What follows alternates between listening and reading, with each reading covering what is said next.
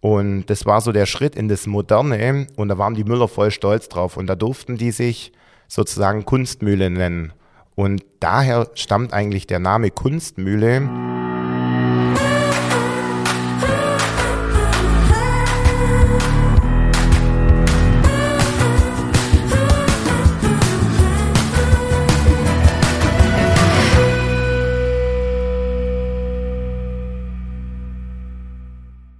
Hallo und herzlich willkommen zu einer neuen Folge unseres Podcasts Nachtschicht. Heute mal wieder mit einem Ofenbänkle-Gast. Ich freue mich sehr, dass es endlich gelungen ist, weil ewig haben wir es schon angekündigt, heute mal einen Müller bei uns aufs Ofenbänkle zu nehmen. Und zwar ist Sebastian Benz heute bei uns zu Gast. Hallo Sebastian.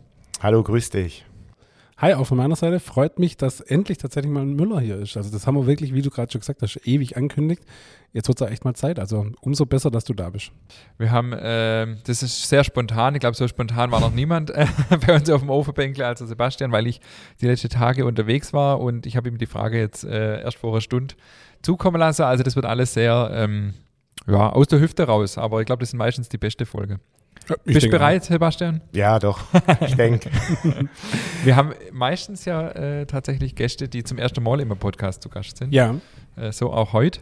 Ja, Hast du schon mal reingehört wenigstens in unseren Podcast? das habe ich schon gemacht, ja. Aber wie gesagt, ähm, es ist jetzt sozusagen heute das erste Mal bei mir. Er hatte vorher schon Angst, dass es live ist, also es ist nicht live. Und ähm, aus der Erfahrung raus weiß ich auch, dass das auf jeden Fall richtig gut wird. Ähm, ja, Sebastian, unsere Folge äh, heißt immer auf dem Ofenbänkle mit. Punkt, Punkt, Punkt. Jetzt die große Frage an dich. Hat ein Müller überhaupt eine Verbindung zum Ofenbänkle? Ja, also ich denke schon. Also erstens, ähm, um mit dir äh, gemütliches Schwätzle zu halten und dass ich jetzt hoffe, dass die Tanja um die Ecke schneidet und ähm, eine gute Butterbrezel und ein Cappuccino vorbeibringt.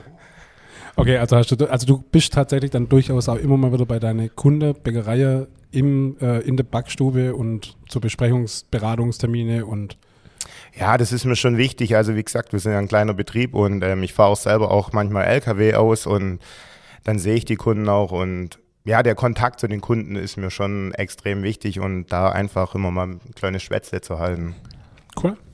Ja, du hast gerade schon angerissen. Ähm, genau, bevor wir tiefer einsteigen, stell dich doch einfach mal kurz vor. Wer bist du? Äh, wie ich sage immer, wer bist du? Was, machst du, was kannst du? Genau, wer bist du, was kannst du, was machst du? Nee, wer bist du, was machst du, was kannst du? So rum, genau. Ja, genau. Ähm, genau. Nee, also wie gesagt, ähm, ich bin der Sebastian Benz und ähm, ich arbeite ähm, in der Kunstmühle Benz in Heidenheim. Meine Frau ist die Chefin, also ich habe sie sozusagen im Haus, also im Haus die ist sie meine Chefin und natürlich ähm, in der Mühle auch. Und ja, wir sind halt ein Familienbetrieb und habe zwei kleine Kinder und meine Schwiegereltern, die wohnen auch gegenüber und ja, ist sehr familiär bei uns und wir haben so circa 18 Mitarbeiter. Ja, super. Also das heißt, äh, das habe ich richtig rausgehört gerade, die Familie, äh, die, die Mühle stammt aus der Familie deiner Frau. Genau. Die wievielte Generation seid ihr? Also wir sind die 13. Generation. Wow. An Und- diesem Standort in, in Heideheim? Genau, also der Standort, den gibt's schon viel, viel länger. Und aber die Familie Benz, die ist jetzt sozusagen da in der dritten, 13. Generation. Wahnsinn. Du hast ursprünglich was ganz anders gelernt. Ähm, das finde ich auch eine mega spannende Geschichte. Ähm, nimm uns doch mal ganz kurz mit. Ähm, wo kommst du ursprünglich her? Du bist so eine Art Quereinsteiger, oder? Ja, genau. Also ähm, ich komme eigentlich ursprünglich ähm, von Gersten, also von der Alp. Und ich habe ähm, Industriemechaniker gelernt beim Voigt in Heidenheim. Und ja, dann habe ich halt meine Frau kennengelernt. Das ist eigentlich ganz witzig. Ich habe die beim Angelschein kennengelernt. Und ähm, weil bei der Mühle, da ist ja immer auch ein Fluss oder ein Bach dabei, ähm, weil da ja oft ein Wasserrad dabei ist. Und mein Schwiegervater hat dann gesagt, ja, also wie gesagt, ähm, wenn man da angeln will, ähm, dann müssen die Töchter auch einen Angelschein machen und da waren die zufällig in dem gleichen Angelkurs wie ich und ja, und dann haben uns Dann da hast du dir geangelt. Sozusagen, genau, genau, genau, ja. Und dann, wie ging es weiter? Ich meine, zwischen ähm, jemanden kennenlernen und dann direkt eine Müllerlehre machen und äh, in den Betrieb einsteigen, da ist ja schon nochmal ein bisschen was dazwischen wahrscheinlich. Ja, ja. ja wie gesagt, ähm, und dann, ja, das war dann halt ähm, eine gute Zusammen, sag ich, ja, das hat dann einfach alles passt, das war top und ähm, ich habe dann, wie gesagt, äh, meine Lehre fertig gehabt und meine Frau, die hat dann ähm, nach dem Abi ähm, gesagt, sie will eine Müllerlehre machen und den elterlichen Betrieb übernehmen. Die ist schon auch immer ähm, mit drüben gewesen. Und ja, dann hat sie mich gefragt, ob ich es mir vorstellen könnte, weil es ist halt auch wie in einer kleinen Bäckerei, wir brauchen, man braucht halt einen Partner, wo das halt einfach passt. Und ähm, in so einem Familienbetrieb ist das noch viel wichtiger. Und dann habe ich gesagt, okay, ähm, ich gehe den Schritt mit, ich mache das, ähm, bevor ich jetzt nochmal was anderes mache, nochmal auf die Technikerschule gehe, dann fange ich nicht nochmal an. Und dann habe ich gesagt, okay, ich mache auch eine Müllerlehre und sie hat dann sozusagen ähm, dann noch BWL studiert und dann später sind wir zusammen auf den Meisterkurs gegangen. Das war dann auch ganz witzig eigentlich in Stuttgart und ich bin dann noch nach St. Gallen auf die Technikerschule gegangen. Also Technikerschule für Müller? Für Müllerei, mhm. genau. Okay, das heißt, du bist hast ganz klassische Ausbildung gemacht, bist Müllermeister? Genau, und dann habe ich noch einen Techniker gemacht. Okay. Und jetzt betreibt oder ja und jetzt betreibt ihr die, die, die Mühle dann schon wie lange oder wie lang wann, seit wann seid ihr eingestiegen in der Familienbetrieb? Ähm, boah, also wir haben vor drei Jahren den Betrieb übernommen. Okay. Mhm. Spannend. Wahnsinn. Also zum einen bin ich noch total geflasht von der 13. Generation. Also das finde ich total krass an dem Standort und dann äh, Quereinsteiger immer cool. Wie alt warst du dann, als du dann die Ausbildung, deine zweite Ausbildung gemacht hast? Ähm, boah, Jetzt bist du 25. Ja, ja. Schön wär's, ja. Ja, das wird so ungefähr gewesen sein, so um die 25, ja. 26 war das so, ja. Okay. Generell würde mich noch interessieren, wie bist du aufgewachsen? Wie war es vor der, der Connection zu deiner Frau? Also war Essen äh, schon immer bei dir ein Thema? Genuss? Hast du da bewusst drauf geachtet? Bist du im Supermarkt am Meerregal einfach vorbeidappt und hast gedacht, nee, das juckt mir nicht? Oder war das schon immer ein Thema für dich? So. Ja, also, ähm, also Essen, Essen tue ich fürs Leben gern. Also und ähm, ja, also Essen ist für mich auch wichtig. Aber früher ist schon so gewesen, hat mich Mehl eigentlich nicht interessiert. Also das muss ich ganz ehrlich sagen, habe ich mir auch keine Gedanken gemacht. Ähm, ich bin immer früher nach der Schule zu meiner Oma gegangen ähm, und da hat es immer ein warmes Mittagessen gegeben, hat es auch immer einen Nachtisch gegeben und da bin ich schon wirklich verwöhnt worden und ähm, das Coole ist eigentlich das, das gleiche geht jetzt weiter, weil ähm, meine Schwiegermutter, die verwöhnt uns immer erstklassig, also da gibt's wirklich jeden Tag ähm, was zum Essen. Meine Kinder kommen von der Schule, wir gehen immer rüber zu meiner Schwiegermutter.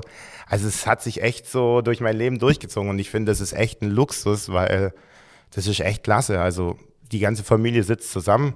Klar gibt's auch mal vielleicht, da schwätzt man an einem Tag nicht so viel, aber am nächsten Tag ähm, ist das wieder vergessen und dann läuft wieder alles ran. Das finde ich eigentlich, das ist schon mega Lebensqualität. Also das finde ich ist echt cool und ja, und wie gesagt, ähm, ein guter Freund von mir, der hat ähm, einen Bauernhof auch gehabt, ähm, nicht weit weg von Gerstein, da bin ich immer viel drüben gewesen und sogar am Bio-Bauernhof gewesen. Und die haben auch immer Regionales viel auch aus der eigenen Landwirtschaft gehabt und so. Und ich kann mich erinnern, der hat dann immer so ein, einmal in der Woche hat er so einen Markt gemacht da oder hat er so einen Ladenverkauf gemacht mit frischem Gemüse und alles und so. Und ja, da war ich auch mal mit unten und doch, also das, da ist schon eine Verbindung da gewesen. Das klingt gut. Auf jeden Fall, ja. Mhm. Ich war, bin wieder ein bisschen beruhigt gewesen, also man schwätzt nicht jeden Tag dann äh, gleich viel, weil es hat sich fast dazu romantisch angehört. Ja, du aber, aber Wahnsinn, ja. ist cool. Also und, und auch Respekt äh, vor dir, ähm, dass du quasi ja äh, dann quasi für deine Frau auch damit eingestiegen bist in den Betrieb. Da bist du ja richtig äh, modern. Ja. ja.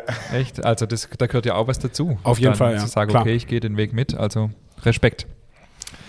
So, bevor wir tiefer einsteigen, gibt es jetzt eine kleine Schnellfragerunde. Äh, die Frage oh, hast du jetzt wirklich auch jetzt noch nicht äh, gesehen. Also du darfst dich ganz spontan entscheiden für eins der zwei äh, Angebote, die wir dir machen, okay?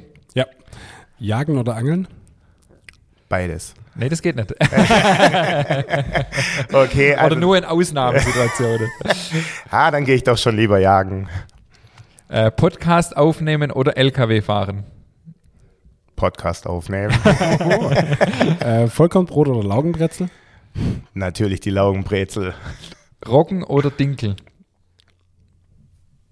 Das ist fies, gell? Schwierig, schwierig, ja.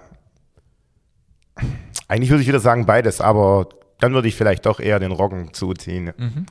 Müsli oder Toastbrot, Toastbrot zum Frühstück? Müsli. Ihr macht auch eigenes Müsli? Genau, deswegen sage ich es auch gerade, genau, ja.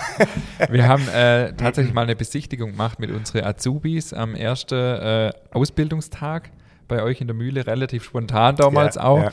Ähm, und da, hab, äh, da haben wir Müsli mitgenommen. Das liebt meine Tochter über alles. Ähm, dieses Schokomüsli von euch. ja. Und da Schoko kann ich- Himbeertraum.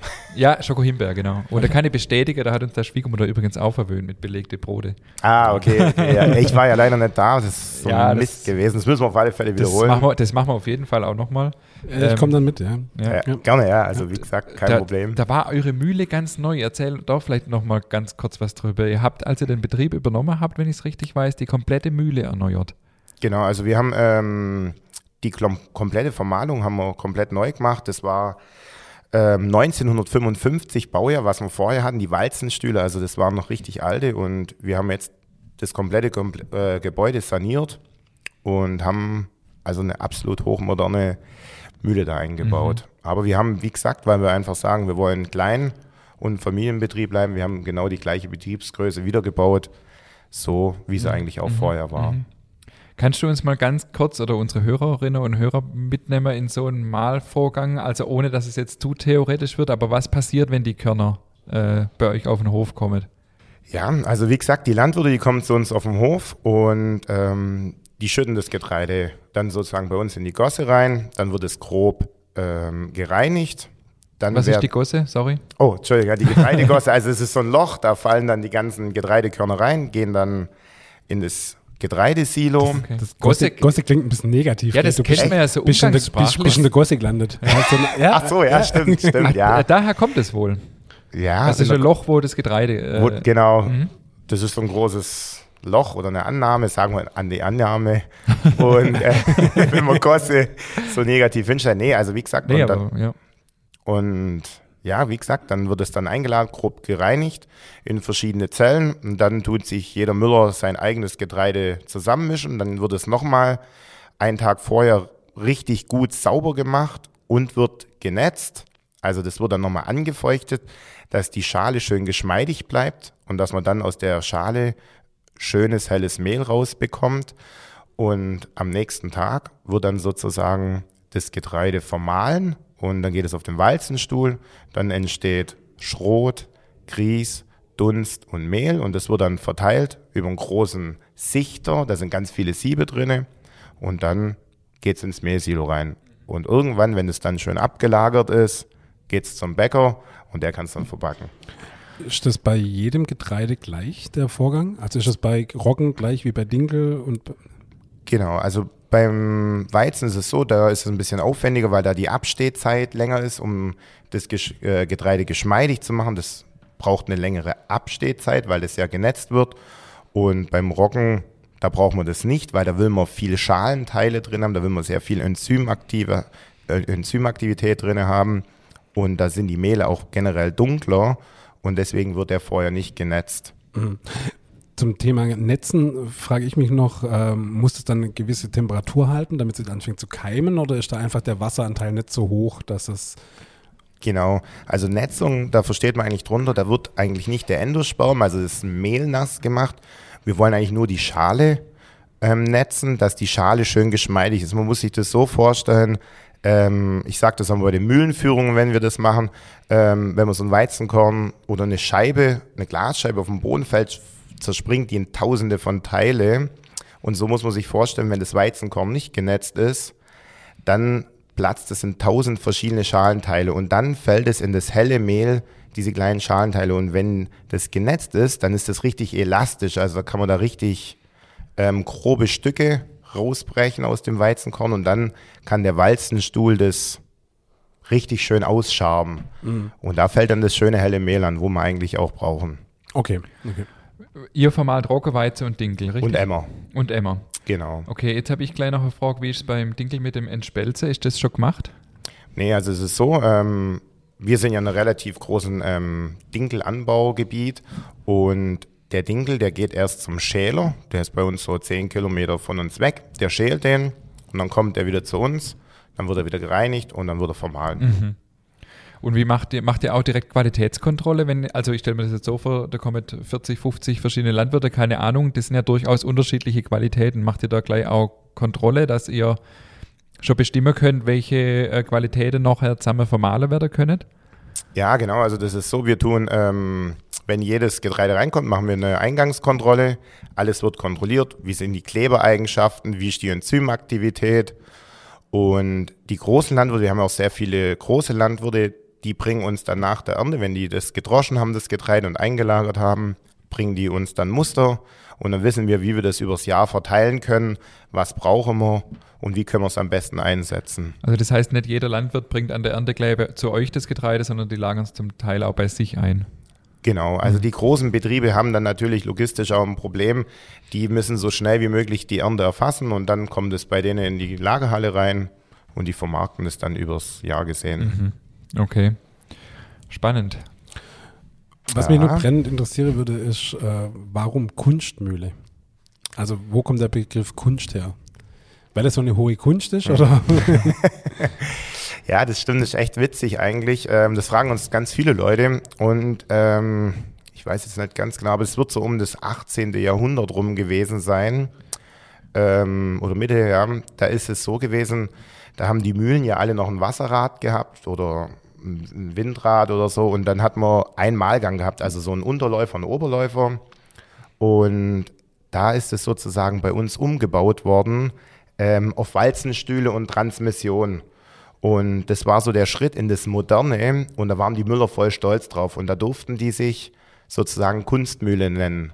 Und daher stammt eigentlich der Name Kunstmühle, weil es sozusagen diese Modernisierung von diesen einzelnen Malgang, also von diesem Ober-Unterläufer, dann sozusagen auf Transmission, Walzenstuhl, Elektrik umgestellt worden ist. Okay, krass. Und äh, die Walzestühle, das kannst du vielleicht auch noch mal geschwind erklären, die, da gibt es ja 16 Stück, oder ist das richtig? Ja, also wir haben eine sehr lange Vermahlung, weil wie gesagt, wir halt auch so viele verschiedene Sachen malen und da haben wir ein relativ langes Diagramm, sagt man in der Müllerbranche und da haben wir sozusagen 16 Mahlgänge, also 16 Walzen, wo das Getreide, der Grieß, der Dunst sozusagen durchläuft. Mhm. Und ähm, seit wie, also was ist das, das Gründungsjahr dann von der Kunstmühle Benz? Weißt du das? Wenn du sagst 18. Also die Mühle existiert seit 1579 ah, da, also ist die sozusagen namentlich da mhm, erwähnt. Mhm, mh. An dem Standort. Wahnsinn. Echt verrückt. Also total cool. Ich finde auch echt toll die tolle Erklärung, dass der Name Kunstmühle ein technischer Hintergrund hat. Mhm. Also das ist irgendwo so. Ja, ja. ja, krass, aber er hätte jetzt so nicht zusammengebracht, aber echt coole, coole Erklärung auf jeden Fall. Ja, spannend. Jetzt hast du schon ein paar Mal angesprochen, ihr seid eine sehr kleine Mühle und ähm, auch das mit dem Ablagern und so ist vorher schon durchgeklungen. Ähm, kannst du uns mal so ein bisschen zusammenfassend sagen, was ist bei euch das Besondere im Vergleich jetzt zu anderen Mühlen? Ja, also das Besondere ist, ähm, dass wir sicherlich ähm, bestimmt 90 Prozent direkt von den Landwirten bekommen. Wir haben einen sehr, sehr guten Kontakt. Also ich kenne die Landwirte alles selber. Ähm, wir haben einen super Kontakt zu unseren Bäcker. Und es ist halt so, wir sind absolut regional. Also wir beziehen das Getreide wirklich, sage ich einmal, Kerngebiet aus 35 Kilometer, der weiteste ist so um die 100. Mhm. Und das ist natürlich schon super. Mhm. Jetzt hast du äh, vorher auch das mit dem Ak äh, Ablagern schon mal ein bisschen angesprochen gehabt. Ähm, das würde mich jetzt noch genauer interessieren. Es gibt ja ähm, verschiedene Zusatzstoffe, die man zugeben darf. Ähm, da können wir vielleicht nachher noch genauer drauf mhm. eingehen, auf die ihr ja verzichtet. Ähm, kannst du das ja vielleicht noch mal ein bisschen erklären, wie, was da genau der Hintergrund ist? Ja, also wenn das Mehl halt abgelagert wird, haben wir halt einen riesen Vorteil, dass wir halt mit Emulgatoren und Enzyme eigentlich darauf verzichten können. Und bei uns ist es zum Beispiel auch so im Mühlenland, unsere Mehle, die haben nichts drin. Also wir haben, wir haben auch ein Mehl, da, das ist behandelt, aber sonst, also unser Dinkel, Emmer, Weizen und Roggenmehle sind alle komplett unbehandelt, dadurch, dass wir das sozusagen ablagern. Okay, das heißt, ähm, ihr stellt eure Mehle, die man bei euch kaufen kann, so zusammen, dass, die, dass ihr die Qualität der verschiedenen Ernten, verschiedene Landwirte mischt, dass es passt. Habe ich das richtig verstanden? Genau, also bei uns ist sozusagen auch das Steckenpferd, also wir mischen eigentlich schon im Getreidesilo bei der Getreideannahme ähm, unsere Qualitäten, unsere Getreidequalitäten zusammen, wo dann sozusagen das gute Mehl rauskommt. Und da brauchen wir halt ähm, gute E-Weizen, verschiedene Weizensorten und die geben dann sozusagen am Ende des Tages unser Mhm. gutes Benzmehl. Okay, und die eine Sorte, die ihr behandelt oder was du jetzt gerade gesagt hattest, das ist dann, ähm, weil, Ja, das, also das ist so, ähm, wir haben ein Mehl, da ist nur Ascorbinsäure Mhm. drin, aber sonst 0,0 nichts. Und diese Ascorbinsäure ist einfach dafür da, die stabilisiert einfach den Kleber ein bisschen. Und ähm, manche Bäcker, die wünschen das halt, weil sie einfach im Prozessablauf einfach ein bisschen mehr Toleranz drin haben wollen. Aber wir setzen keine Enzyme und wir tun auch keine Emulgatoren reinsetzen. Also das sagen wir, das brauchen wir einfach nicht, weil das einfach, wie gesagt, vorhin erwähnt, durch die Getreidemischung gesteuert wird. und im normalen Mehl auch keine Ascorbinsäure. Und, und das kriegt ihr hin, weil ihr euch äh, nicht mehr zumutet, als ihr könnt von eurer Lagerkapazität her und das Mehl immer abgelagert ist, wenn es zum Bäcker kommt. Genau, also wir haben halt ähm, eine 60, 65 Tonnen Mühle und wir haben eine Me- Mehllagerkapazität von 500 Tonnen und das ist halt echt Luxus. Also mein Schwiegervater hat da schon früher viel Wert drauf gelegt und dadurch können wir halt ähm, super das Mehl halt ablagern. Und jetzt äh, steigt die Nachfrage nach solche Mehle? Also habt ihr vermehrt äh, Bäcker, die bei euch anrufen und sagen, hey, ich will Mehl, wo nichts drin ist, beziehungsweise auch äh, Endkunde, Hobbybäcker, wie auch immer? Also wo wir es ganz stark merken, ist es so, ähm, das ist im Mühlenladen, also bei den Hobbybäckern. Also die kommen echt zu uns im Mühlenladen und gucken, ah, was steht da hinten drauf? Sind da Enzyme, Emulgatoren oder irgendwas drinne? Und bei den Bäckern gibt es natürlich schon welche auch, die sagen, ähm, ah, sie wollen Toleranz oder Stabilität drin haben. Denen ist es nicht so wichtig, aber es gibt natürlich Bäcker, die sagen, nee, wir wollen gar nichts, wir machen das selber. Wir steuern das selber. Also das war ja für uns auch der Grund, ich weiß gar nicht, seit wann wir jetzt zusammen vier, fünf Jahre, ähm, dass wir damals auf euch zugekommen sind, weil wir auch auf der Suche nach einem Mehl waren, wo nichts drin ist. Jetzt hast du gerade schon gesagt, die, die Leute drehen die Packung um. Das klingelt bei mir jetzt gleich die nächste Frage. Muss es überhaupt deklariert werden? Ja, also ähm, auf der Mehlpackung muss es deklariert werden, aber der Bäcker muss es am Ende des Tages eigentlich ähm, nicht mehr, weil durch den Backprozess wird es ja eigentlich zerstört und ähm, der muss dann bei der Endware das eigentlich nicht mehr deklarieren. Das heißt, ihr müsst draufschreiben mit Enzyme. genau, also bei Ah, uns okay. im Mühlenladen auch, wenn da irgendwas draufsteht, steht dann drinne ähm, Sonnenblumenlecithin, was weiß ich, was es da alles gibt und das ist dann hinten auf der Verpackung drauf. Das muss die Mühle auch machen und wenn da nichts draufsteht, dann ist dann eigentlich auch Mhm. nichts drinne. Cool. Eigentlich? Hoffe ich zumindest. ja, also bei uns auf alle Fälle nicht. Also okay. das, da kann ich mein Hand ins Feuer ist legen. es schon auch, äh, hört man immer wieder so, die Müller, die können alles Mögliche reinmachen, müssen nichts deklarieren, aber es stimmt gar nicht. Nee, eigentlich Eigentlich nicht. gibt es da sozusagen nach dem Lebensmittelrecht, Ja. müssen die das Okay. eigentlich schon machen. Mega, mega spannend. Ich würde äh, sagen, wir machen halt die nächste äh, Schnellfragerunde, oder? Ja, gerne. Oder beziehungsweise keine Schnellfrage, sondern Ja-Nein-Runde. Jetzt musst du mit Ja und Nein, Ah, darfst, dich, okay. darfst dich jetzt entscheiden. Fängst du wieder an, oder? Ja, dass ich eine Müllerlehre gemacht habe, bereue ich. Nicht. In zehn Jahren gibt es wieder mehr kleinere Mühlen. Hoffe ich zumindestens. Und diese sind dann alle nur noch Bio. Schwierige Schwierig. Frage. Also ich sag's, ganz- ich muss jetzt schön was sagen. Mein Traum ist es, dass wir eine nachhaltige Landwirtschaft finden, wo Bio und konventionell sich in der Mitte treffen und dann haben wir einen Mega-Weg. Mhm. Okay, da gehen wir gleich noch näher Ah, drauf okay. ein. Die Kunstmühle Benz geht auch in die 14. Generation. Hoffe ich. Also ich habe zwei Jungs und die sind auch voll motiviert. Aber wie gesagt, das muss jeder für sich selber entscheiden. Sehr gute Einstellung. Ja, absolut. Ähm, Bio, ja oder nein? Das fand ich jetzt gerade spannend, was du gesagt hast. Würde ich gerne noch mal ganz kurz drauf eingehen. Wie, wie, äh, sag einfach mal ein bisschen mehr noch dazu, was du, was du da gerade gesagt hast. Ja, also ich finde es cool, ähm, dass wir Bioland, Demeter, diese, diese Sachen haben. Ähm, was ich nicht gut finde, ist, dass es EU-Bio gibt, ähm, weil da muss ich einfach sagen, da schlägt einfach Regionalität, schlägt einfach ähm, dieses EU-Bio. Und ähm, ich denke, meine konventionellen Bauern machen einen mega guten Job. Ähm, da stehe ich auch voll dahinter. Die können auch nur das Nötigste machen, was sie machen. Die machen nur das Nötigste, was sie machen müssen, um eine gesunde Haltung der Pflanze zu geben. Und wir brauchen einfach ähm, eine gesunde Haltung der Pflanze. Wir brauchen eine ein gutes Getreidekorn, ein gesundes und wir brauchen eine gute Qualität und wir brauchen auch einen Ertrag. Und ähm, das ist halt wichtig und wir brauchen eine nachhaltige Landwirtschaft und deswegen finde ich, wenn wir uns da, ich finde es nicht gut, wenn wir sagen, wir müssen alles auf Bio umstellen, aber ich finde es auch nicht gut, wenn wir sagen, oh, ähm, es ist nur der eine Weg konventionell und deswegen ist es eigentlich mein Traum oder mein Ziel, dass wir da irgendwie einen Weg finden, dass wir sagen, wir treffen uns irgendwo in der Mitte. Aber ist das EU-Bio nicht das in der Mitte? Nee, finde ich nicht. Also wenn, wenn zu mir einer sagt, er verarbeitet EU-Bio und es kommt dann aus ähm, der Ukraine, es kommt aus Polen mhm. oder ähm, was hat es mit Bio zu tun? Mhm. Also ähm, ja, da fehlt mir dann der Verstand, weil das ist nicht ökologisch für mich gesehen. Nee, du meinst jetzt auch die Transportwege mit Genau, ja, genau, okay. genau, ja, genau. Okay. Und da sind ganz andere Richtlinien. Ähm, und wenn man sich mal das anschaut, was ähm, EU-Bio, e was da drin steht, dann muss ich sagen, hm. also dann kaufe ich lieber Kannst ein regionales. Ja. Genau, genau. Ja. Schön, doch. Klingt sehr, sehr sinnvoll.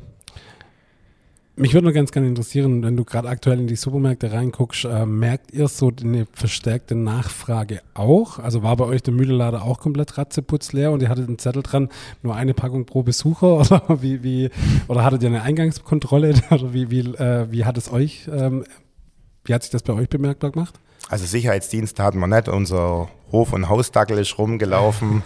nee, also ähm, klar, der Mühlenladen ähm, hat mit Corona angefangen ist mega gelaufen. Also die Wertschätzung, glaube ich, mit Mehl und auch Getreide, wo das herkommt, haben die Leute erstmal wieder begriffen, mh, hm, wo gibt's das? Also wenn ich gesehen habe, was bei uns Leute im Mühlenladen war, das war abartig. Aber auch, wie gesagt, die regionalen Handelshäuser oder Landmärkte, die haben natürlich einen Wahnsinnsboom da gehabt. Also Corona hat es angefangen. Ähm, das war, das war echt Wahnsinn. Dann hat sich ein bisschen abgeflacht, aber wir haben viele Kunden gesehen, die haben wir vorher noch nicht gesehen, die sind trotzdem weiter zu uns gekommen. Und jetzt natürlich, die Ukraine hat es auch wieder sehr zugespitzt. Das war schon auch sehr, sehr hart. Also ähm, meine Mitarbeiter, die sind echt auf dem Zahnfleisch gelaufen und wir waren dann auch jetzt ehrlich gesagt ein bisschen froh, dass nach Ostern echt eine Entspannung gekommen ist, weil mhm. sonst hätten wir das auch gar nicht mehr geschafft. Denkst du, dass äh, mit der Entwicklung auch eine Wertschätzung gegenüber Mehl gewachsen ist? Oder wird da, wird da mehr ins Bewusstsein der Leute reinkommen? Ist? Oder war das einfach nur so, naja, wir kaufen halt, wir kaufen es halt, weil es alle kaufen? Ich glaube schon, ähm, beim anderen ist vielleicht schon so ein bisschen wieder ins Bewusstsein reingekommen. Der andere hat dann gesagt, oh, das Regal ist leer, verdammt, ähm, mitnehmen, was ich habe, das habe ich. Ja, was ich mir wünsche, ist natürlich schon, ähm, dass diese Wertschätzung bleibt, dass die im Hinterkopf ist, ähm, auch für unsere Bauern vor allem, die für uns eigentlich jeden Tag einen harten Job machen, die eigentlich gucken, dass sie das ganze Jahr über ähm, was auf dem Acker produzieren können, dass wir dann sozusagen wieder im nächsten Jahr was zum Essen haben.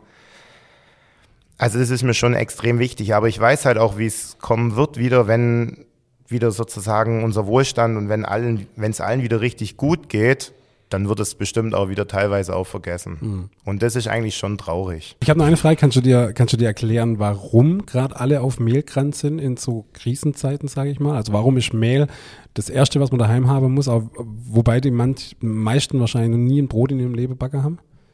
Ja, also ich denke, aus Mehl kann man ja viele Sachen machen und ähm, aus Mehl, also ich denke, was braucht der Mensch? Er braucht Wasser und was zum Essen und ähm, ja, aus Mehl kann man Spätzle machen, Hefeknöpfle, ähm, einen Zopf und wenn man es dann noch kann, macht man sich noch ein Brot. Also ja. wenn ich Wasser und Mehl habe, dann verhungere ich nicht oder geht es mir auch nicht schlecht. Und ja, Mehl braucht jeder im Haushalt eigentlich.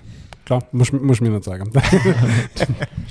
Wenn wir jetzt schon bei dem ganzen Thema sind, äh, Krise, Ukraine und so weiter, ähm, direkt mal die Frage, wie sieht es aus mit der, mit der Mehlversorgung? Die Frage wird mir jetzt auch immer öfters gestellt, wird das Getreide knapp? Ähm, weißt du mehr als mir? Ähm, oder sagst du, nö, ich bin so regional, betrifft mich alles nicht?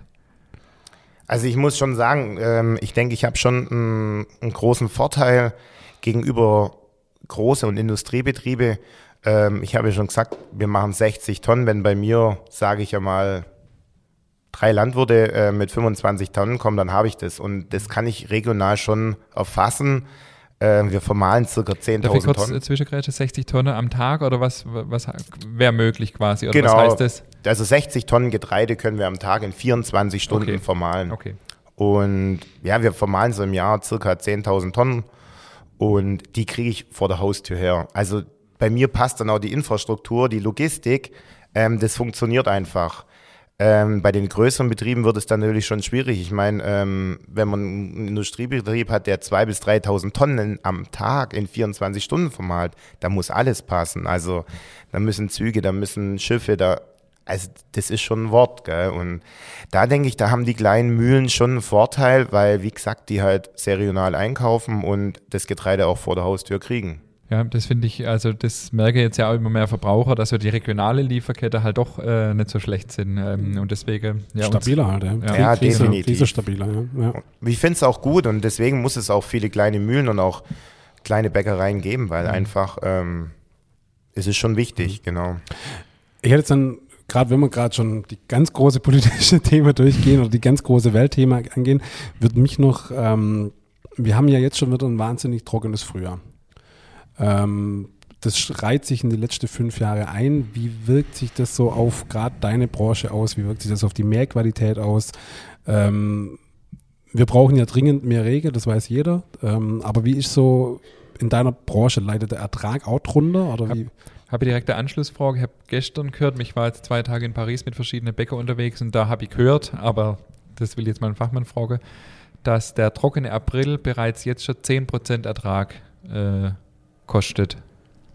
Ja, das ist echt ein Problem. Also ähm, das macht die Situation natürlich schon verdammt schwierig und die, deswegen ist auch die Entwicklung in den Getreidesorten so wichtig, wo einfach trockene Perioden ähm, besser überstehen und besser halt aushalten. Gell? Und ja, also wir müssen eigentlich den lieben Gott jeden Tag darum bitten, dass das, dass wir, dass wir den Regen kriegen und das, ja, sonst können wir halt nichts ernten. Das ist definitiv so. Also wir sind darauf echt angewiesen und das wird echt eine spannende Zukunft werden. Also das Klima, ja, heißes Thema. Und, und was heißt es konkret? Also gibt es Ertragseinbuße, gibt es Qualitätseinbuße? Oder klar gibt es die, aber wie, sieht die, wie sehen die konkret aus?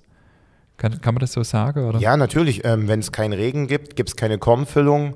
Dann haben wir Schmachtkorn, da ist kein Mehlkörper drin, ist, Vertra- äh, ist Ertragsverlust, Qualitätsverlust und ja, das ist schon ähm, flächendeckender Problem. Aber kann, kann man das sagen, ähm, du bist jetzt ja auch schon viele Jahre dabei, ähm, die Körner sind, sind kleiner in den letzten Jahren oder, Nee. oder weniger, weniger im Korn? Kriegt man weniger raus? Ja, also wir müssen natürlich schon, wir sitzen hier in Süddeutschland schon in der Region, also auch wir da, ähm, wir kriegen noch Regen ab, aber wenn wir dann jetzt Richtung Norddeutschland, Ostdeutschland, wo dann so extreme Trockenperioden haben, die haben dann schon richtig Probleme. Also dann gibt es ein Schmachtkorn und Was heißt das? ja, also Schmachtkorn bedeutet halt, dass halt keine Kornfüllung drin ist, also dass kein Mehl drin ist. Und man- bei den Müllern sagt man, nach, man geht dann nach Hektolitergewicht und ein gutes, gesundes, ausgewachsenes Korn hat 78 circa Hektolitergewicht und ein schwaches, wo fast kein Mehl drin ist, hat 72. Also ja, also das Klima, ja, spannendes Thema, ja. Das Müllerhandwerk an sich würde mich mal interessieren. Wie, wie viele Mühle gibt es in Deutschland noch? Falsche war- Frage. Ja, falsch. das weiß ich jetzt nicht ganz genau, aber wie gesagt, die Mühlen werden schon auch immer weniger. Das Das ist ein ähnliches Phänomen ist wie schon, bei ja, der Bäcker, also, oder? ja, ja. Also in heißt, Süddeutschland haben wir noch eine sehr hohe ähm, Wie bei der Bäcker auch, ja. Und in Norddeutschland und in Ostdeutschland, da sind es wenige Großbetriebe, sind es. Ja. Und, und wo geht die Entwicklung hin? Was meinst du? Ja, es ist schon so. Ich glaube auch, dass die Betriebe auch ähm, schrumpfen werden, definitiv. Und es ist halt wie überall so, die Großen, die modernisieren und alles, die wird es sicherlich weiterhin geben. Aber die Kleinen, wo halt nichts automatisieren und sowas, das wird dann schon für die halt schwierig. Und ja, man muss halt, aber man muss halt am Ball bleiben. Das ist halt wie überall. Und wenn man dran bleibt, dann denke ich, gibt es schon eine Überlebenschance. Hoffe ich zumindest auch.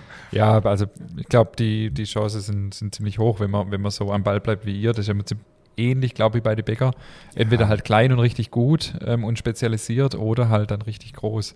Mhm. Wie, wie geht es konkret mit eurer Mühle weiter? Was, was sind deine Pläne? Ich finde, das klingt alles so total bodenständig, ähm, vernünftig. Ähm, ist dann manchmal die Verlockung auch doch mehr zu machen, wenn man so viel Kapazität hat und, und bestimmt die Nachfrage ja jetzt auch wieder steigt?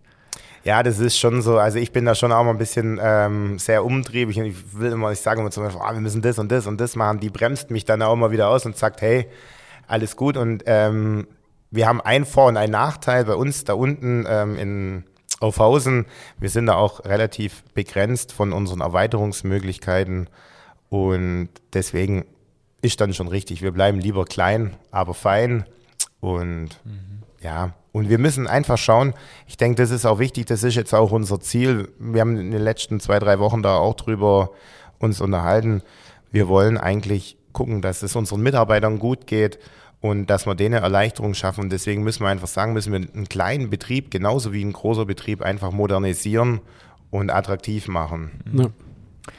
Was mich auch noch interessieren wird, neben deinem Blick auf die Müllerbranche, ähm, jetzt von dir mal so direkt als Zulieferer auch der Bäckerbranche, wie du unsere Branche siehst und wahrnimmst. Du hast sie jetzt ja auch schon einige Jahre verfolgt. Wie ähm, du siehst viele Betriebe, wie siehst du die Entwicklung? Stichworte Qualität, ähm, Transparenz. Ja, also wie gesagt, Qualität, ähm, das, was vorne reinkommt, kommt hinten raus und da fahren wir oberste Liga, versuchen es oberste Liga zu fahren. Und bei den Bäckern sehe ich das auch so. Also wie gesagt, ähm, ich bin in einer super glücklichen Situation. Wir haben super, super gute Betriebe, kleine Betriebe, ähm, auch teilweise ähm, groß, größere Betriebe. Und ähm, deswegen bin ich auch sehr zuversichtlich, ähm, weil wir einfach Top-Betriebe haben, dass unsere Zukunft schon eigentlich im gewissen Grad ähm, gesichert ist. Aber ich, ich gehe jetzt mal davon aus, in eurer Kundschaft sind eher so die äh, Betriebe, die viel Wert auf Qualität legen, eher jetzt als die, als die, als die Massebetriebe. Definitiv, das ist schon so. Wir sind auch nicht die billigsten, das ist so, können wir auch nicht sein, weil wir einfach ähm, regional einkaufen und unsere Bauern ähm, Qualität anbauen und da müssen wir einfach auch mal ein bisschen mehr hinlegen. Und Ja, aber passt ja. Ja, Also ich definitiv glaub, wir- ist uns auch wert und deswegen machen wir das auch. Wir haben ja, glaube noch nie wirklich über Preise äh, verhandelt, wir zwei. Ähm, weil ich bin Biopreise gewohnt. Ja, Und du musst dich immer Ja. schmunzeln, wenn dann Bäcker diskutieren, ob jetzt das Mehl, ich weiß ehrlich gesagt nicht mal, was es gerade kostet, obwohl ich habe die noch nicht mal gefragt, aber es kann schon wieder anders sein. Wenn sie diskutieren, ob es jetzt 36 oder 40 Cent äh, kostet, das ist ja sowas von Wurscht. Wenn, Ja, wir, ja. wenn wir ehrlich sind. Ja gut, ähm, natürlich, ähm, die Bäcker haben es auch gerade schwer, das muss man schon ganz klar sagen. Ähm, klar ist wahrscheinlich der Mehlrohstoff der geringste Faktor, aber ähm, Öl, Gas, ähm, Personalkosten, Filialkosten und alles ist, ist schon so. Es muss gerade, aber ich denke, es ist nicht nur, so, dass die Bäcker gerade kämpfen, egal ob es ein Metzger, ein Handwerker oder egal wer es ist. Ja. Es müssen gerade alle wirklich, ähm, ja, den Gürtel ein bisschen länger schnüren. Ja, ganz klar. klar. Aber unser, andere, unser Ansatz ist ja ein anderer und ich denke, eurer auch. Ähm, nimm lieber einen gescheiter Rohstoff ähm, Definitiv. Und, und stell was Gescheites her und versuch den Markt, äh, den, den Preis am Markt zu erzielen, dann, dann ist ja wurscht, was du vorne reinzahlst. Ja. Genau. Aber das ist jetzt nochmal ein ganz eigenes Thema. ähm, Sebastian, ich habe viele, ich habe gestern auf Instagram äh, die Frage gestellt, ob jemand Frage hat äh, an einen Müller. Äh, und ich glaube, ich habe, Moment, ähm, ich glaube fast 20 Fragen sind reingekommen. Äh, Okay. Aber die sind teilweise, ähm, haben wir die auch hier schon jetzt äh, diskutiert, aber Ja. ich würde die Chance gerne nutzen, wenn, weil, weil das wirklich auch schon oft Feedback war, fragt, lade doch mal ein. Ähm, ich würde mal hier kurz ein paar raushauen und du kannst die ganz spontan, darfst du die beantworten. Ähm, genau, zum Beispiel ist eine Frage hier, ähm, der W-Wert. Der wird, sagt ihr das was? Der W-Wert, Der ja, wird ja. ja. im Ausland ähm, oft angegeben und die Frage ist, warum, warum wird das in Deutschland nicht gemacht? Vielleicht müsstest du ganz kurz noch erklären, warum, was, äh, was der W-Wert ist, was der aussagt. Ja, also der, der W-Wert wird viel in Frankreich und Italien gemacht. Ähm, der W-Wert, der sagt aus, ähm, wie kleberstark und wie voluminös sozusagen der Teig ist. Und ich, wie gesagt, das ist bei uns in Deutschland wirklich nicht gängig, aber wenn ich mich noch so richtig zurückerinnern kann, ich glaube, so ein W-Wert zwischen 33 und 38 ist ein richtig gutes Mehl. Das ist ein kleberstarkes Mehl. Und ja, wie gesagt, bei uns gibt es halt andere Untersuchungen, wo man den Kleber untersucht. Das sind Amylo- und Fa- Farinogramm. Und wie gesagt, ähm, in Frankreich, Schweiz, Italien wird oft der W-Wert genommen. Aber der W-Wert, ähm, der steht quasi beim Endverbraucher sozusagen auf der Packung und da sieht er, okay, das ist äh, ein Mehl, Sehr das hoch. eignet sich für Pizza oder Genau, also und die Chance hatte der deutsche Kunde nicht. nö, das steht bei uns nicht mit drauf. Mhm. Ähm, und der W-Wert nimmt auch, glaube ich, noch ein paar andere ähm, ähm, Wasseraufnahme und wie gesagt Backvolumen ähm, Okay. kann man durch diesen ähm, W-Wert analysieren. Okay, und warum das in Deutschland nicht relevant ist, hat der Endverbraucherseite nicht interessiert? Oder? Nö, also ich, also nee, also wie gesagt im Mühlenladen kommt öfters mal die Frage, ähm, also bei den Bäcker gar nicht. Ja, die Hobbybäcker halt. Ja, und Ja. die Hobbybäcker, ähm, da wird der W-Wert oft gefragt. Also im Pizzabereich ist Ja. es echt witzig, da ist es genau. voll oft der Fall. Aber wie gesagt, ähm, Aber könnt ihr den bestimmen theoretisch? Nö, also wir haben kein Gerät, weil wie gesagt, das in Deutschland auch gar nicht so Mhm. nachgefragt wird. Ähm, in der Schweiz, wo ich ähm, auf der Technikerschule war, haben wir da sehr viel gemacht. Mhm. Und wie gesagt, Frankreich, Italien, Schweiz, die machen da sehr viel. Und wir haben halt einfach andere Laborgeräte in Okay. Deutschland. Jetzt hast du gerade das spannende Thema Pizza angesprochen. Ähm, habt ihr ein gutes Pizzamehl? Selbstverständlich, wir haben nur gute Mehle. Ja gut, aber es ist ja jetzt so typisch, dass jeder, jede Mühle ein Pizzamehl hat, oder? Ja, also wir haben auch ein, ein Pizzamehl, das ist halt die Type 00. Mhm. Und ja, genau, die verkaufen wir eigentlich auch. Verkaufst du aus deinem Kofferraum raus? Neu, ich habe leider nichts dabei. Okay, wird, wird nachgereicht. genau, das können wir machen. Wir haben auch einen Online-Shop, ja, aber wie genau, gesagt, jetzt, ich jetzt kannst du ja gleich ein bisschen Werbung machen. Ihr habt einen Online-Shop für, für Endverbraucher. Genau, genau. Schieß mal genau. los, komm. Wir haben ein paar Hobbybäcker in der Hörerschaft. Ah, Die okay. Chance. Ja, also wie gesagt, besucht auch uns auf unserer Seite, ja.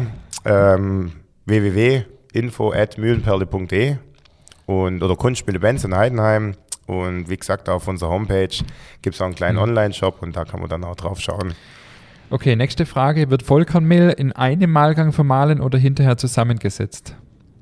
Ja, genau, das ist eine interessante Frage. Also ähm, bei uns ist es so, bei uns wird es in einem Mahlgang gemacht, also läuft das Getreidekorn auf den Walzenstuhl und geht dann nochmal auf den anderen und wird komplett vermahlen. Deswegen haben wir ein sehr grobes, also sehr griffiges, ähm, wollig, also man sagt wolliges Vollkornmehl und ähm, große Industriebetriebe machen das so, die lassen das über die komplette Mühle laufen und dann wird alles wieder zusammengeklappt und zusammengemischt. Hm, Was, was findest du persönlich besser?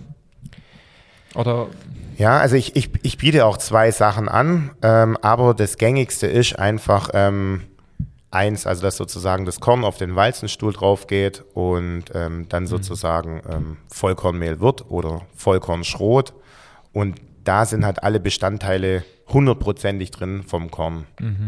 Aber wie gesagt, es ist halt auch so, die Teige nehmen natürlich auch weniger Wasser auf, man muss die länger quellen lassen. Also das kommt dann halt auch mal drauf an, was man daraus machen will. Wenn das Korn gemahlen wird, ist es Vollkorn. Wie werden die anderen Typen hergestellt? Hast du vorher schon ein bisschen angerissen? Also sprich dann über diese weitere Mahlgänge beziehungsweise Genau. über diese Siebung. Genau, über diese Siebung, da werden verschiedene Passagen, werden dann sozusagen reingeklappt, um auf diese Mehltype dann sozusagen zu kommen. Also grob gesagt, oben schüttet man alles rein und unten kommen fünf verschiedene Sachen raus. Oder? Weil durch die unterschiedliche Siebung. Genau, ja. Also oben schüttet man den Weizen rein oder eigentlich unten und dann wird er mit Luft hoch transportiert Ja. Und dann geht er auf das Sieb und dann verteilt sich alles. Okay, cool. Wenn das Getreide vor der Ernte zu feucht war, soll es Probleme mit zu viel Enzymen geben. Kann der Müller gegensteuern? Oder wie kann der Müller gegensteuern? Also wenn man eine, eine zu hohe Enzymaktivität hat, aber das Getreide wächst schon aus, dann können wir nichts machen. Dann geht das Getreide ins Futtermittel, in die Tierernährung und wenn wir sozusagen zu wenig Enzymaktivität haben, dann muss dann der Bäcker einfach zusteuern, um die Teige länger liegen lassen, Vorteige machen. Genau. Mhm. Ähm, Verfügbarkeit von Mehl haben wir vorher schon ähm, drüber gesprochen. Ist der Trend zurück zum Urgetreide auch immer mehr Thema? Sicher- Und äh, gleich anschließend, wie hoch prozentual ist die Menge an Urgetreide im Vergleich zu herkömmlichen? Also sicherlich, das Urgetreide ist sicherlich ein Markt, also das steigt immer mehr. Und aber es ist einfach so, das Weizenmehl ist schon noch unser stärkster Part, also das muss man ganz klar sagen. Die Roggenvermahlung ist ein bisschen zurückgegangen, vielleicht ein bisschen eher, eher konstant geblieben, aber der, der Dinkel, Emmer, also das Urgetreide ist definitiv um jedes Jahr gestiegen. Okay. Emmer kriegst du auch aus der Region? Mhm. Ja, also der Emmer, der, den bauen von mir zwei Landwirte an. Da ist natürlich, wenn ich jetzt so grob sage, wir vermahlen so circa 10.000 Tonnen, dass man so ein bisschen Gefühl hat, von denen 10.000 machen wir so circa zweieinhalbtausend ähm, Dinkel und 1000 Tonnen Roggen und der Emmer 400 Tonnen. Okay. Also das ist schon Ja. wirklich so ein, ein kleines Randprodukt, wo wir haben. Und wie gesagt, das machen von uns zwei, zwei drei Landwirte. Wie ist das mit dem Saatgut dann? Das, also das Saatgut, das beziehen halt die Landwirte, das kaufen die Mhm. und das bringen die raus. Wir haben da eine ähm, sehr alte ähm, Emmer-Sorte, die will ich auch haben. Da haben wir halt auch das Problem, deswegen muss ich das auch so ein bisschen speziell auf die Landwirte, die haben eine Biogasanlage und die dreschen den, den Emmer, sobald er reif ist, weil der sehr gerne ins Lager geht, weil der sehr hoch wächst und dann kommt der rein und dann wird er getrocknet und dann wird er eingelagert. Seit wann malt ihr, äh, vermalt ihr Emmer? Das ist auch so, vielleicht seit fünf Jahren oder so. Ist deutsches Mehl so gut wie sein Ruf oder ist ausländisches Mehl vielleicht besser? Sehr schwierige Frage. Ja, das ist schon eine schwierige Frage. Also wir in Deutschland haben eine gute Qualität und ähm, ich denke auch eine gesunde Qualität. Und im Ausland gibt es bestimmt auch ganz gutes Mehl. Also Ja, sehr allgemein schwierig. ja, ja. Wie kann ich die Qualität von verschiedenen Mehlen als Laie prüfen? Schwierig. Schwierig, würde ich sagen. Also ich denke schon, ähm, wir merken das ja auch im Mühlenladen. Ähm, wenn man viel backt, dann merkt man das schon. Ob der Hefe, beispielsweise, ich gehe jetzt vom Hefezopf, ist so klassisch schwäbisch, ähm, wenn der Hefezopf einfach ein schönes Volumen hat, wenn der schön faserig ist und ja, schön saftig ist, das merken die Leute schon, wie wenn die dann sagen, sie gehen dann zum Discounter und kaufen dann irgend so ein Billigmehl, ähm, wo dann einfach ein Massenprodukt ist. Also sprich, ich muss backen und dann kann ich es Genau. erst beurteilen. genau. Wird das Mehl oder die Körner in irgendeiner Form behandelt, um sie länger haltbar zu machen? Nö, also es gibt nur eine Behandlung und das ist Trocknen. Und wenn das Getreide trocken ist, dann ist es auch lagerstabil. Okay. Es gibt jetzt noch ein paar Fragen zum, äh, zum, zu den Zusatzstoffen, das haben wir ja aber vorher schon Mhm. äh, ausführlich äh, erklärt. Jetzt gibt es noch ein paar Fragen zu den Mehltypen. Vielleicht kannst du das, also David und ich wissen es, aber vielleicht kannst du das unsere Hörerinnen und Hörer nochmal genau erklären, wie kommen die zustande und was heißen die?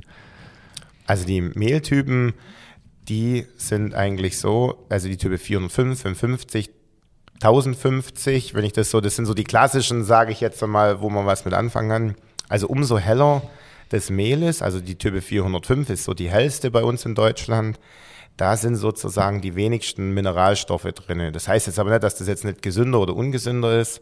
Und die Type 1050, da sind sozusagen dann in Anführungsstrichen die meisten Mineralstoffe drin und das Mehl, da werden, ich weiß jetzt nicht ganz genau, ich will mir da festlegen, ich glaube 100 Gramm werden verbrannt, also die werden verascht und der Rest, wo jetzt sozusagen da drin ist, diese Asche, diese Mineralstoffe, wo da übrig bleiben, da errechnet man dann sozusagen die Asche, wo sozusagen Type 405 oder 550 dann im Also Mehl sprich, drin die, sind. die Mineralstoffe sind nicht, nicht brennbar und, und bleiben dann übrig sozusagen Genau. und, und ähm, das so definiert man die Genau, deswegen sagt man auch Asche, weil das ja auch Mhm. verbrannt wird Ja. und die Mineralstoffe dann sozusagen übrig bleiben. ein uraltes, äh, eine uralte Einteilung wahrscheinlich. Genau. Wie die zustande kam, keine Ahnung, oder? Total willkürlich, hört sich zumindest Ja, an. Also weiß auch nicht, wie 405, die- 550, wie, Ja, warum und so komisch, weiß niemand. Nö, das ist 812. irgendwie mal festgelegt worden. In Frankreich, in Italien sind das andere. In Frankreich ist Type 00, 01, 02, 03 und in Deutschland ist halt, Mhm. wie gesagt, ähm, T65 ist so ein französisches dann, Frankreich, ja, genau, genau. Und die Deutschen halt wieder so ein komisches System. Ja, Ja gut, aber kannst du das französische System erklären?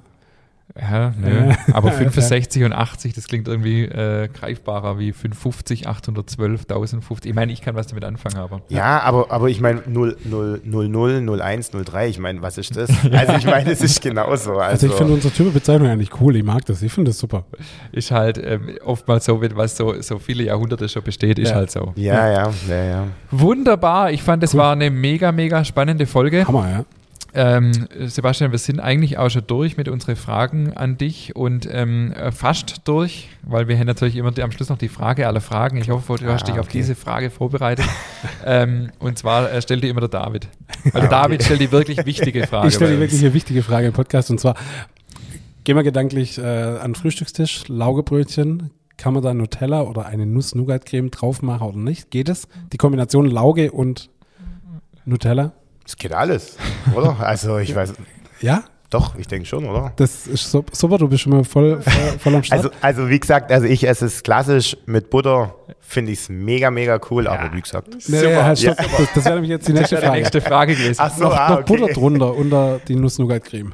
Also bei mir zu Hause gucken die mich auch immer an, aber ich finde es mega geil. Also ein schönes klassisches Kaiserbrötchen, Butter drauf und dann mega fett Nutella drauf.